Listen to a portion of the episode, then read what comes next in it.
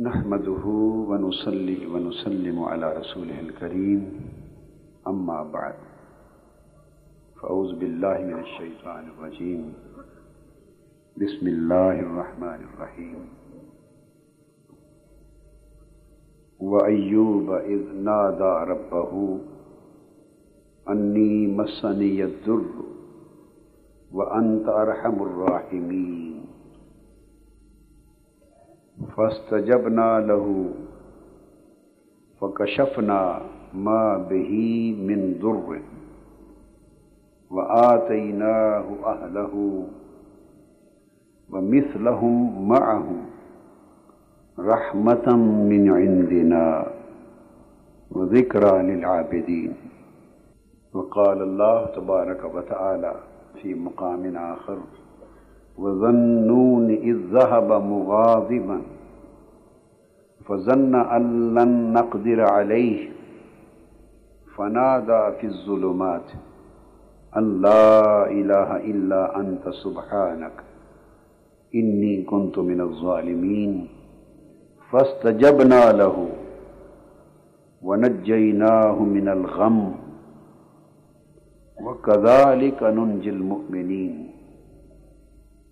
وزكريا إذ نادى ربه رب لا تذرني فردا وأنت خير الوارثين فاستجبنا له ووهبنا له يحيى وأصلحنا له زوجه إنهم كانوا يسارعون في الخيرات ويدعوننا رغبا ورهبا وكانوا لنا خاشعين والتي أحصنت فرجها فنفخنا فيها من روحنا وجعلناها وابنها آية للعالمين صدق الله مولانا العظيم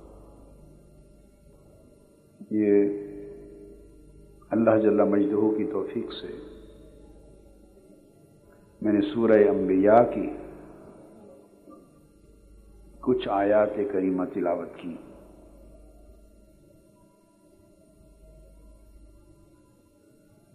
بات تو اسی صبر کی کرنا چاہ رہا تھا اور وہ بات ہوگی بھی، جس کا ذکر ہم نے پرسوں کے درس میں شروع کیا تھا۔ مگر اب اس صبر کی بات کے ساتھ کچھ آگے اجر کی بات بھی ہو جائے گی۔ وہ جانانا کی بات بھی ہو جائے۔ رانجن کی بات بھی ہو جائے۔ اللہ رب العزت نے شاد فرمایا اور ایوب کے حال کو یاد کرو۔ یہ طالبوں، راہ حق کے مسافروں، طالبوں، صابروں اور عاشقوں کے لیے بہت بڑا درس ہے۔ تو اللہ پاک کبھی کبھی فرماتا ہے، ذرا فلاں قصہ یاد کرو۔ ذرا فلاں کا حال یاد کرو۔ وہ یاد دلانا ایسا نہیں ہوتا جیسے کوئی ایک تاریخی واقعہ تھوڑی دیر کے لیے یاد دلا دیا جائے۔ نہیں۔ وہ یاد کرو کا معنی یہ ہوتا ہے کہ ذرا اس کو یاد کرو نا کیسا ہوا۔ اور پھر اپنے اندر غور کرو، کیا تم بھی ایسا چاہتے ہو؟ اگر ایسا چاہتے ہو تو کچھ کچھ نہ کچھ اسی راہ پہ چلنا ہوگا۔ فرمایا، ایوب کا علیہ السلام، کا وہ واقعہ اور وہ حال یاد کرو۔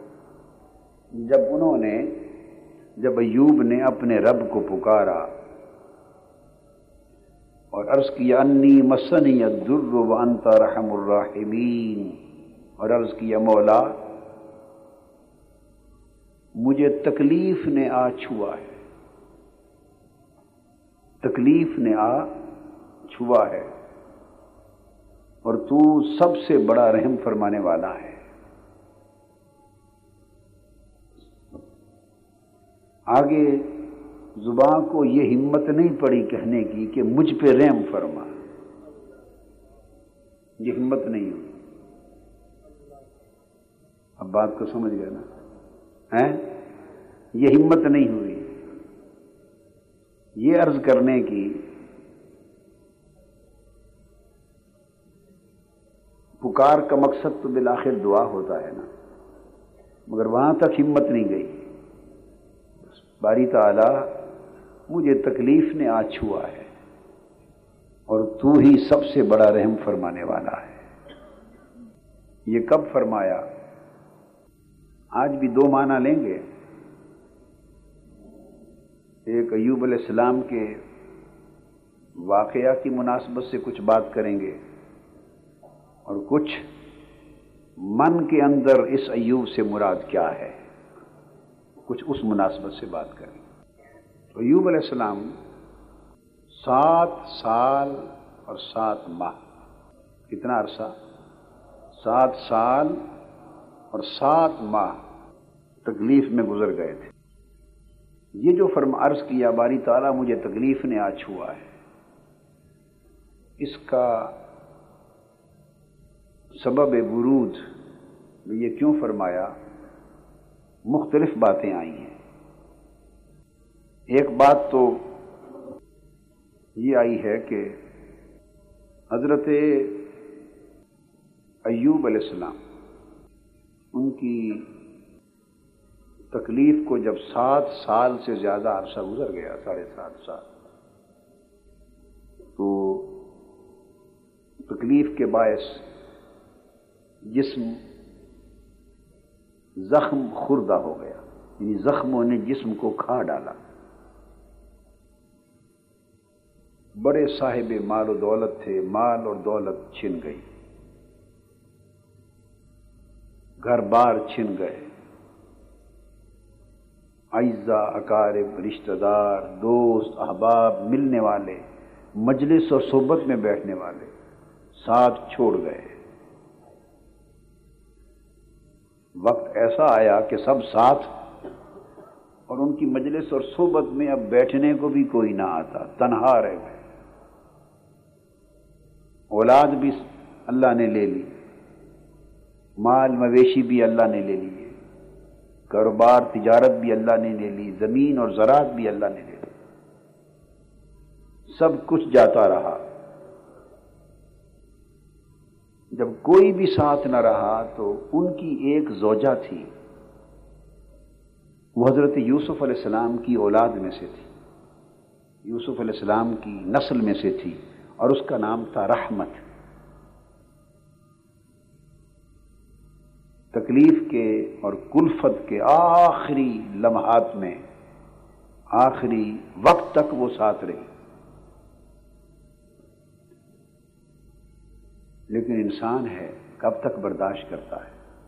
جب تکلیف اتنی بڑھ گئی کہ آپ کی زوجہ کی برداشت سے بھی آگے نکل گئی۔ ایک روز وہ روتے ہوئے عرض کرتی ہے کہ حضرت ایوب علیہ السلام کی خدمت میں۔ کہ تکلیف اب اتنی بڑھ گئی کہ کچھ بھی نہیں بچا اور اب تو آپ خود بھی نہیں بچے۔ بچ کچھ نہیں گیا۔ اب تو اللہ کی حضور عرض کر دیں کہ اللہ رحم فرما دے۔ اللہ کرم فرما دے۔ عرض کر دیں۔ حضرت ایوب علیہ السلام کو دکھ ہوا اپنی بیوی کی اس تجویز پر اور غم زدہ ہو کر دکھی ہو کر بولے۔ فرمانے لگے، تو نے میری زندگی میں نعمت، راحت، سکون اور خوشیوں کے کتنے سال دیکھے۔ اس نے عرض کیا، حضور، اسی سال دے۔ کتنے؟ اسی سال نعمت، راحت، سکون اور خوشیوں کے آپ کی زندگی میں بیتے۔ فرمایا، پھر تکلیف کے کتنے سال بیتے؟ نے عرض کیا، سات سال بیتے۔ فرمانے لگے اسی سال رب کی نعمتوں میں گزارے ہیں۔ اور صرف سات سال تکلیف کے آئے ہیں تو ابھی صبر چھوڑ گئی۔ اب کہنے لگے، مجھے شرم آتی ہے۔ اسی سال نعمتوں کی زندگی گزارنے والا سات سال کی تکلیفوں کے بعد اللہ کو عرض کرے کہ مولا، مجھ پہ رحم کر۔ مجھے شرم آتی آپ ناراض ہو گئے اہلیہ سے۔ اہلیہ وہ بھی جدا ہو گئی وہ بھی اب کوئی اٹھانے والا، بٹھانے والا، عبادت نماز کے لیے ہیلپ کرنے والا بھی کوئی نہ رہا۔ جب نماز اور عبادت کے لیے بھی مدد کرنے والا کوئی نہ رہا، تو اس وقت تکلیف کی وجہ سے نہیں۔ کیا؟ جب معذوری ہوئی عبادت میں، نماز میں کہ اس کی مدد کرنے والا کوئی نہ رہا، اس وقت عرض کیا وایوب اذ نادا ربہ انی مسنی الدر۔ عرض کیا باری تعالی، مجھے تکلیف نے، اب تکلیف نے آ چھوا ہے۔ کہ میرا وہ آخری سہارا نہ رہا جس کی مدد سے میں اٹھتا تیرے حضور سجدہ ریز اس کو بھی غلط وسوسے نے بہکا دیا۔ غلط وسوسے نے بہکا دیا۔ جو مجھے کہا کہ میں تیری بارگاہ میں التجا کروں۔ یہ تکلیفیں لے لے۔ عرض کیا، باری تعالیٰ، اب مجھے تکلیف نے آ چھوا ہے۔ تو اس پر آگے بس رفا بیان کرتے ہیں، وہ کہتے ہیں کہ اتنا عرض کیا، رب انی مسنی یا در یہ تکلیف نے آج ہوا ہے۔ باری تعالیٰ نے متوجہ کیا، ایوب کیا کہہ رہے ہو؟ فوری آپ نے اپنے کلام کو آگے بڑھایا، عرض کیا، باری تعالیٰ، انی مسنی یا در انتا رحم الراحمین، یہ جملہ بھی تیرے ذکر سے خالی نہ ہو۔ اب تکلیف نے آج ہوا ہے اور حالانکہ تو سب سے بڑا رحم فرمانے والا ہے، یہ ایک سوال تھا۔ اس موقع پر یہ جملہ صادر ہوا۔ دوسرا قول حضور نبی اکرم صلی اللہ علیہ وآلہ وسلم سے مروی ہے، ایک شخص آقا علیہ السلاۃ والسلام کی بارگاہ اقدس میں حاضر ہوا اور اس نے پوچھا، آقا ایوب علیہ السلام نے یہ بات کب فرمائی اور کیوں فرمائی؟ کیوں کہی؟ وہ تو اتنے صابر تھے، اتنے صابر ہو کے زبان سے یہ کلام کیوں نکلا؟ حدیث پاک میں آتا ہے، حضور صلی اللہ علیہ وآلہ وسلم، یہ بات سن کر رو دیے یہ بات سن کر رو دیے اور فرمایا، اللہ کی عزت کی قسم، ایوب نے یہ بات شکوا کے طور پہ نہیں کہی تھی۔ شکوا کے طور پر یہ بات نہیں کہی تھی۔ پھر کیا کہا تھا؟ آقا علیہ السلام السلام نے فرمایا، سات برس اور سات ماہ جب گزر گئے تو تکلیف اتنی بڑھ گئی کہ اس کے بعد آپ نماز کے لیے اٹھنے کے قابل نہ رہے۔ اور آپ نے نماز بیٹھ کر یا اشاروں سے ادا کی۔ جب نماز کے لیے اٹھنے کے قابل نہ رہے، اس پر رنج ہوا۔ تکلیف پر رنج نہیں ہوا۔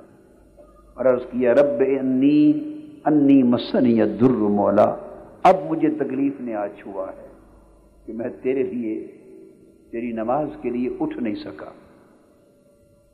وانتار ہم الرحمین اور تو بڑا رحم فرمانے والا ہے۔ اشارہ اس امر کی طرف تھا، التجا یہ تھی کہ اس قابل تو میں رہتا کہ تیرے حضور کھڑا ہو سکتا۔ تکلیف کی طرف شکوا نہیں تھا۔ تکلیف کا شکوا نہیں تھا۔ اور ایک قول میں یہ بھی ہے کہ حضور صلی اللہ علیہ وآلہ وسلم نے فرمایا کہ ایسے کیڑے آپ کے جسم کے گوشت کو کھاتے تھے کہ کھاتے کھاتے کھاتے سات سالوں میں بعض کتابوں میں بڑی زائد مدتیں بھی آئیں اٹھارہ برس بھی آئے ہیں، اس سے بھی زیادہ عرصہ آیا وہ اتنا گوشت کھا گئے کہ ہڈیوں کا ڈھانچہ رہ گیا تھا۔ اور روایت میں آتا ہے کہ اگر سورج مشرق کی طرف ہوتا اور آپ سامنے بیٹھے ہوتے تو اس کی شوائیں اور دھوپ آپ کے جسم سے گزر کے مغرب کی طرف چلی جاتی۔ اس حد تک جسم کھایا گیا تھا۔ ہڈیوں کا ڈھانچہ رہ گیا۔ کہیں کہیں کوئی جلد ہلکی پھلکی پتلی جلد رہ گئی، کچھ نہ بچا۔ آپ اللہ کی بارگاہ میں صابر و شاکر رہے۔ اب یہاں ایک نقطہ بیان کیا جا رہا ہے کہ صبر اپنے کمال کو پہنچ گیا، ابتلا اپنے کمال کو پہنچا، آزمائش کمال کو پہنچی اور صبر بھی کمال کو پہنچا۔ اب اللہ تبارک و تعالیٰ نے یہ وہ جو مقام اور اس کے اندر پھر یہاں تک بھی ہے روایات اور حدیث میں آتا ہے اور مولانا روم نے ایک بات کہی ہے کہ وہ جو کیڑے تھے جسم کو کھاتے تھے، ان کیڑوں کے ساتھ جو جسم کو کھاتے تھے اور درد کی ٹیسیں اٹھتی تھیں اور تکلیف ہوتی تھی، ان کے ساتھ حضرت ایوب علیہ السلام اتنی محبت کرتے تھے جتنی باپ اپنی اولاد سے محبت کرتے کوئی کیڑا نیچے گر پڑتا تو اٹھا کے پھر اسے زخم کی جگہ پہ رکھ دیتے بس بات تو ہو گئی۔ آگے اس کا راز معلوم نہیں کہ ان کیڑوں سے اتنا پیار کیوں تھا۔ وہ تو ڈستے تھے اور آپ کی درد کی ٹیسیں اٹھتی تھیں اور تڑپاتے تھے آپ کو۔ مگر آپ صبر کرتے تھے۔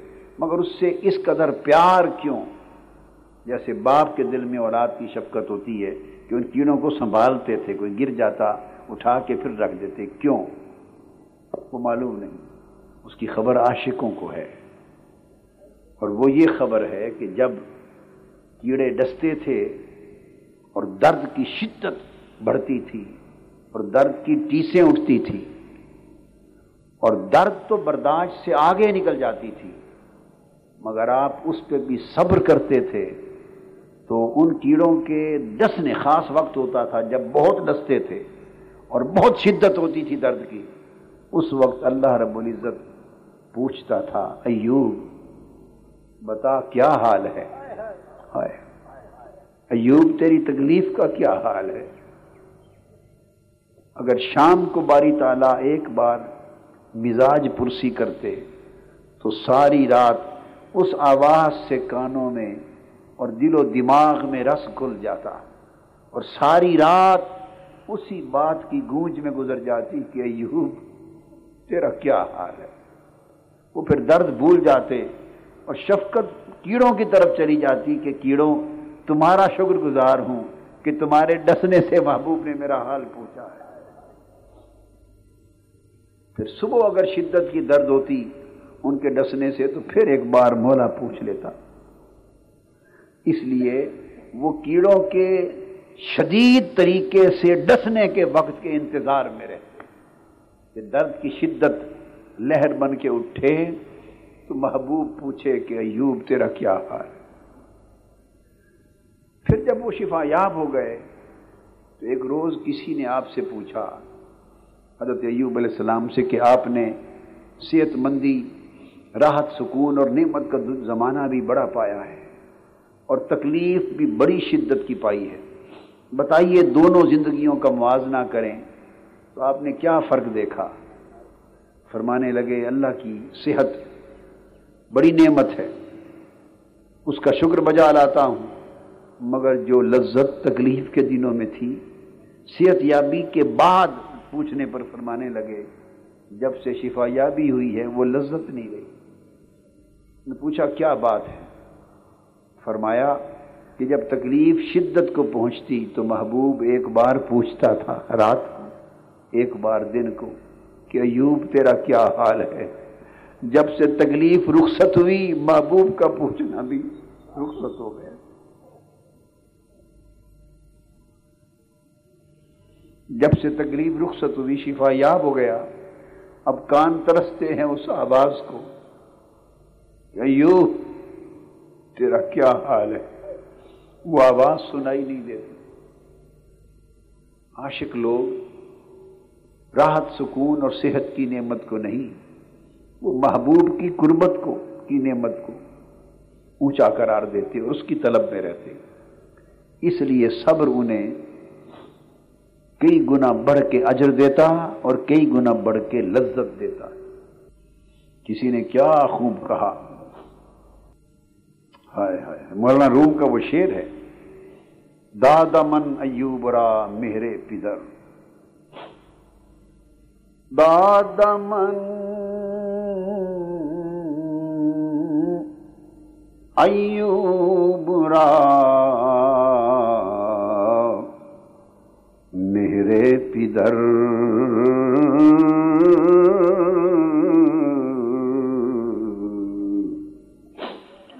بہر مہمانی کرما، بے ضرر۔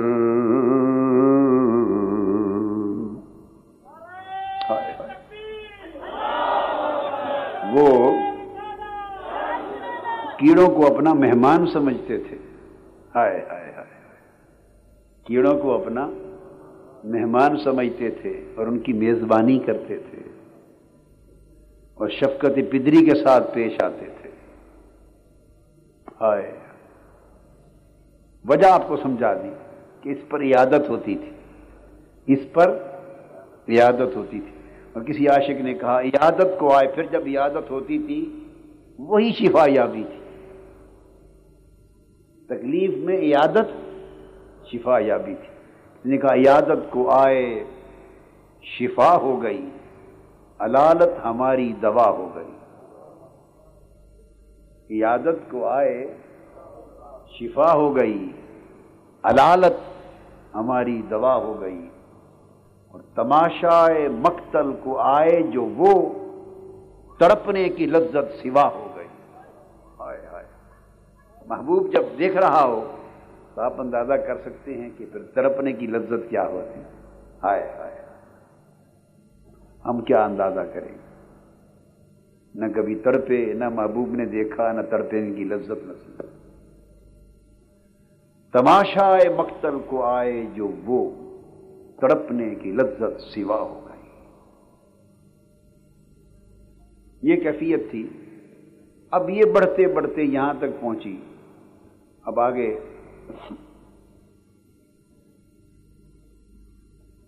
اللہ پاک نے چاہا اولیاء کہتے ہیں اور آئم فقر آئم معرفت آئم ولایت۔ ان کا کہنا یہ ہے، کتابوں میں یہ بات اصولی طور پہ درج ہے۔ بکسی بڑی عجیب شانیں ہیں اللہ کی۔ ابدیت کو پختہ کرتا ہے صبر کی آنچ پر۔ ابدیت کو پختہ کرتا ہے صبر کی آنچ پر۔ صبر مسائب و علام کی آگ جلاتا ہے اور صبر کی آنچ پر بندگی کو پختہ کرتا ہے، ابدیت کو پختہ کرتا ہے، پختہ کرتا ہے۔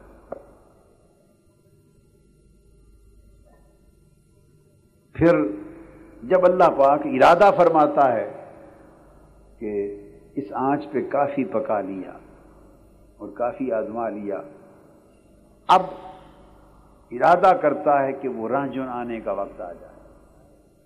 جی اما نہیں اما، گھر رانچونا آیا۔ جب وہ ارادہ کرتا ہے کہ اب اس کو اس کا اجر دیں، اور جو ایسے صبر کرتے ہیں، وہ کوئی بلندی یا درجات کے اجر کے بھوکے ہوتے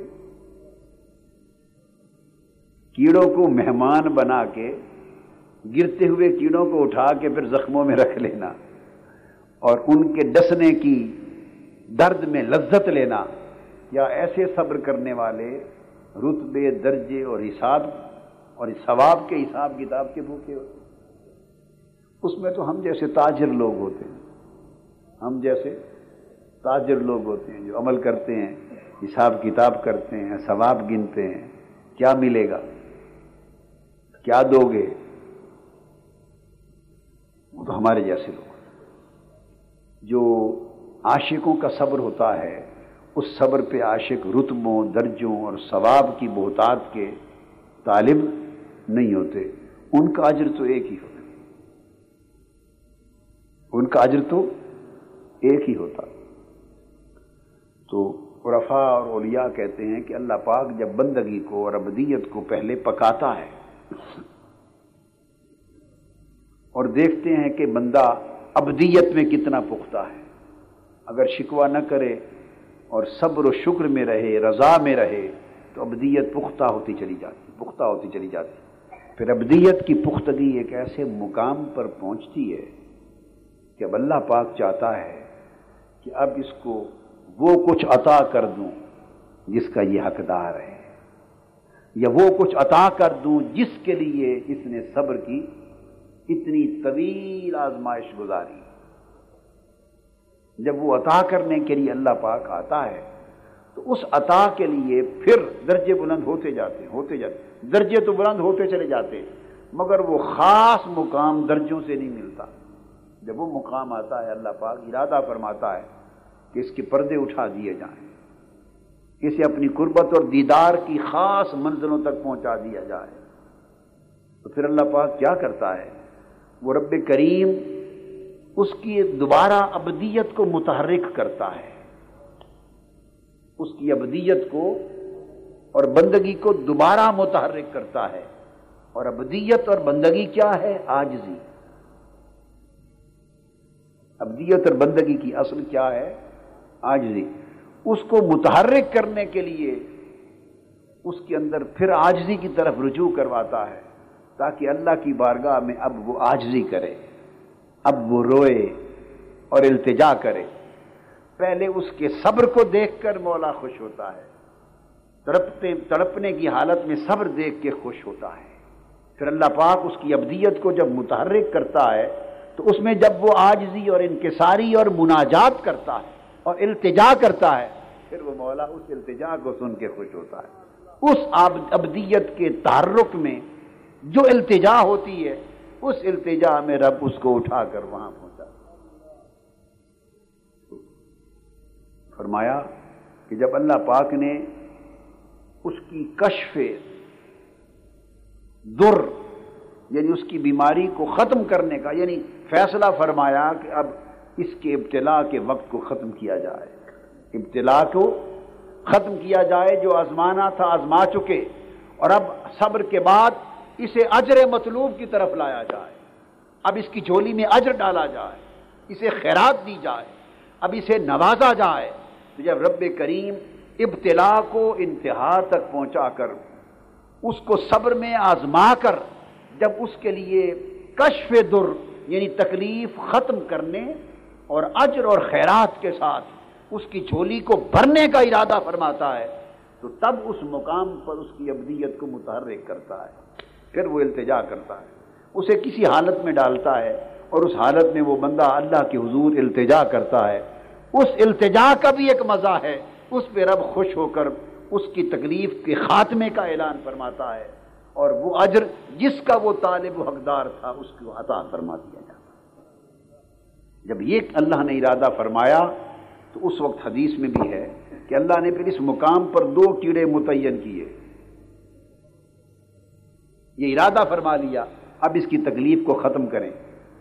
تاکہ اس کی ابدیت آج بھی متحرک ہو اور یہ التجا کرے۔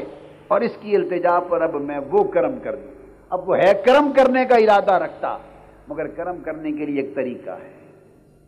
دو کیڑے متعین کیے، انہیں حکم ہوا، ایک کیڑا اس کی زبان کو ڈسے، ایک دل کو ڈسے۔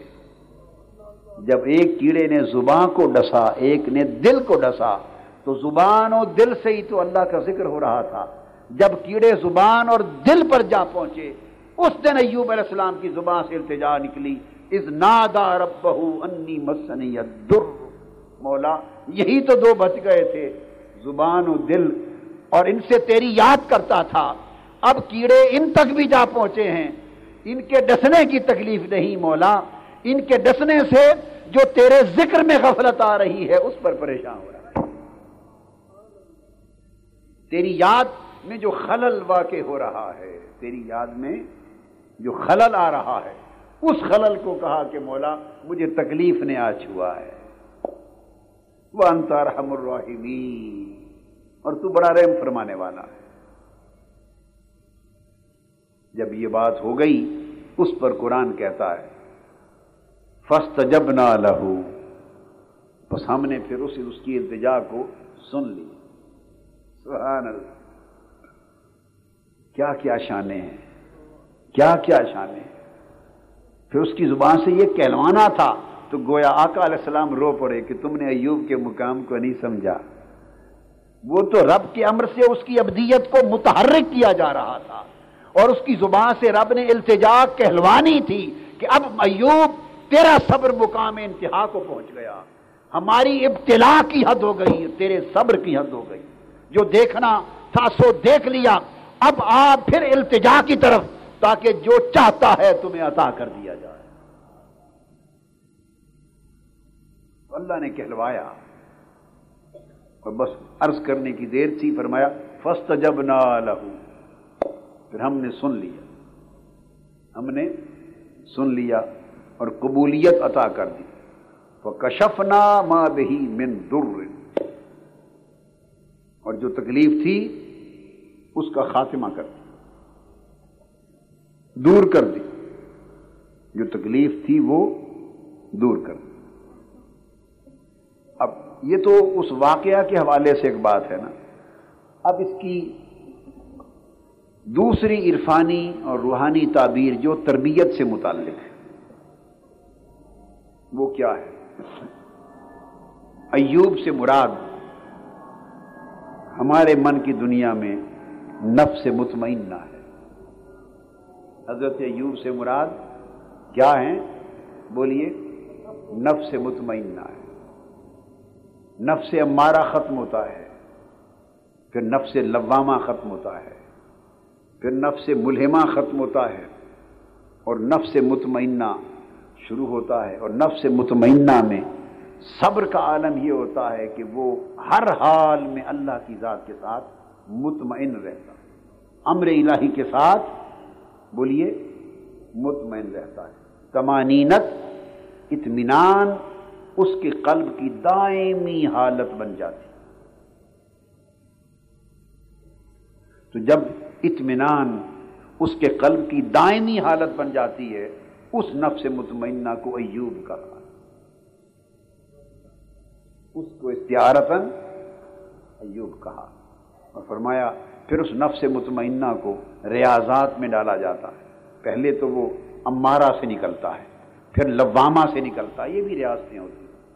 پھر ملہمہ سے نکلتا ہے، یہ سب ریاستیں ہوتی ہیں۔ جب مقام نفس مطمئنہ پہ فائز ہو جاتا ہے اللہ کا بندہ، اور اطمینان، قلب کا اطمینان، اس کی دائمی حالت بن جاتا ہے۔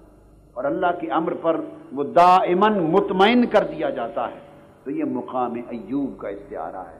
یہاں اس کو اس کے حال اور مرتبہ کے مطابق پھر بلیات میں، آزمائشوں میں، آفات میں، امراض میں، تکالیف میں، مشقتوں میں، ریاضتوں میں ڈالا جاتا ہے۔ مطمئنہ تو پھر اس کے اوپر مجاہدات ہوتے ہیں، ریاضات ہوتی ہیں۔ اس کے مقام کے مطابق طرح طرح کی نو نو کی بلائیں ہوتی ہیں، پریشانیاں ہوتی ہیں، اور ریاضت کی انتہا ہوتی ہے، بوجھ ہوتے ہیں، اور شدت قرب، تکلیف کی شدت ہوتی ہے، ان تمام چیزوں میں اس کو بڑھایا جاتا ہے۔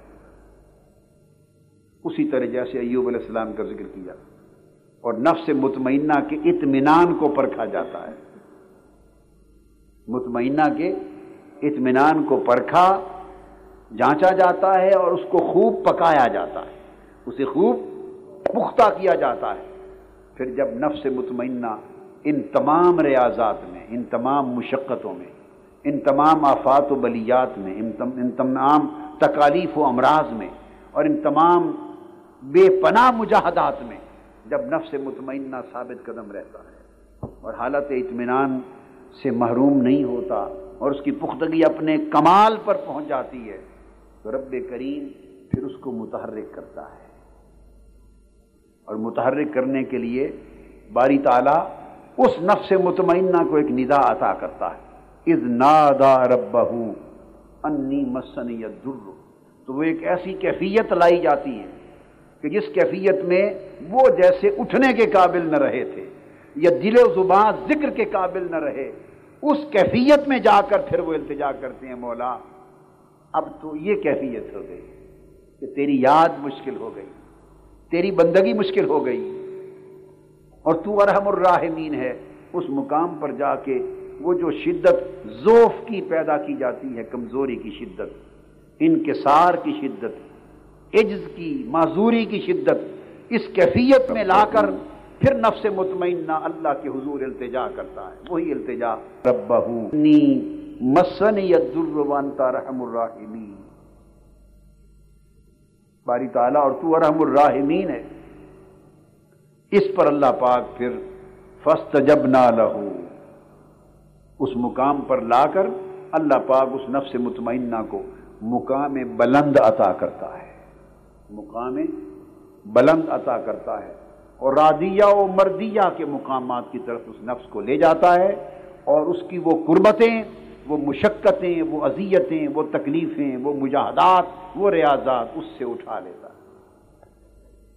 اس سے فکشفنا، پھر ہم نے دور کر دیے، اٹھا دیے، ختم کر دیے۔ کیا؟ ماں بہی من درن، جو جو تکلیفیں، مشقتیں، ریاضتیں، جن میں اس کو مدت طویل سے ڈال رکھا تھا، اس کی ابدیت کو پرکھنے اور پختہ کرنے کے لیے۔ اس کے مطمئنہ نفس کو پختہ کرنے اور مقام بلند تک لے جانے کے لیے طویل مدت سے جن مشقتوں میں ڈال رکھا تھا، پھر اس سے ہٹا لی جاتی اور ہٹا کر کیا ہوتا ہے؟ فکشفنا، جب وہ ہٹا لی جاتی ہیں۔ اور آگے اللہ پاک نے فرمایا وہ آتے نہ ہو ہو پھر اللہ پاک اس کو، اس کا اہل عطا کرتا ہے۔ اسے اطمینان میں، اس کے اوپر پھر نزول سکینہ ہوتی نزول پہلے اطمینان ہوتا تھا، پہلے اطمینان کی حالت تھی۔ جب فکشفنا تکلیفوں کو ہٹایا جاتا ہے، تو پھر باری تعالیٰ اپنی بارگاہ خاص سے نزول سکینہ فرماتا ہے۔ ایک خاص سکون کی، ایک خاص سکون کی دولت سے نوازا جاتا ہے۔ ایک خاص لذت کی دولت سے نوازا جاتا ہے۔ اور اس کی جو قربت ہے، ریاضت کو ہٹا کر اس کی جگہ نور ہدایت عطا کر دیا جاتا ہے۔ اس کی مشقت و ریاضت کو ہٹا کر، اس کے بدلے میں اللہ پاک نور ہدایت عطا کر دیتا ہے۔ اور پھر وہ اس نور سے ظلمتیں چھٹنے لگتی ہیں، اندھیرے چھٹنے لگتے ہیں۔ اور میں نے آپ کو عرض کیا تھا وہ اللہ نور رب پھر وہ اللہ کی طرف سے اسے نور عطا ہوتا ہے۔ پھر وہ رب کے نور سے دیکھتا ہے۔ اندھیرے چھٹنے لگتے ہیں، اسے اللہ ریاضت اور مشقت کے عوض نور ہدایت عطا کرتا ہے۔ اور قربت کے عوض اللہ اسے نور قلب عطا کرتا ہے۔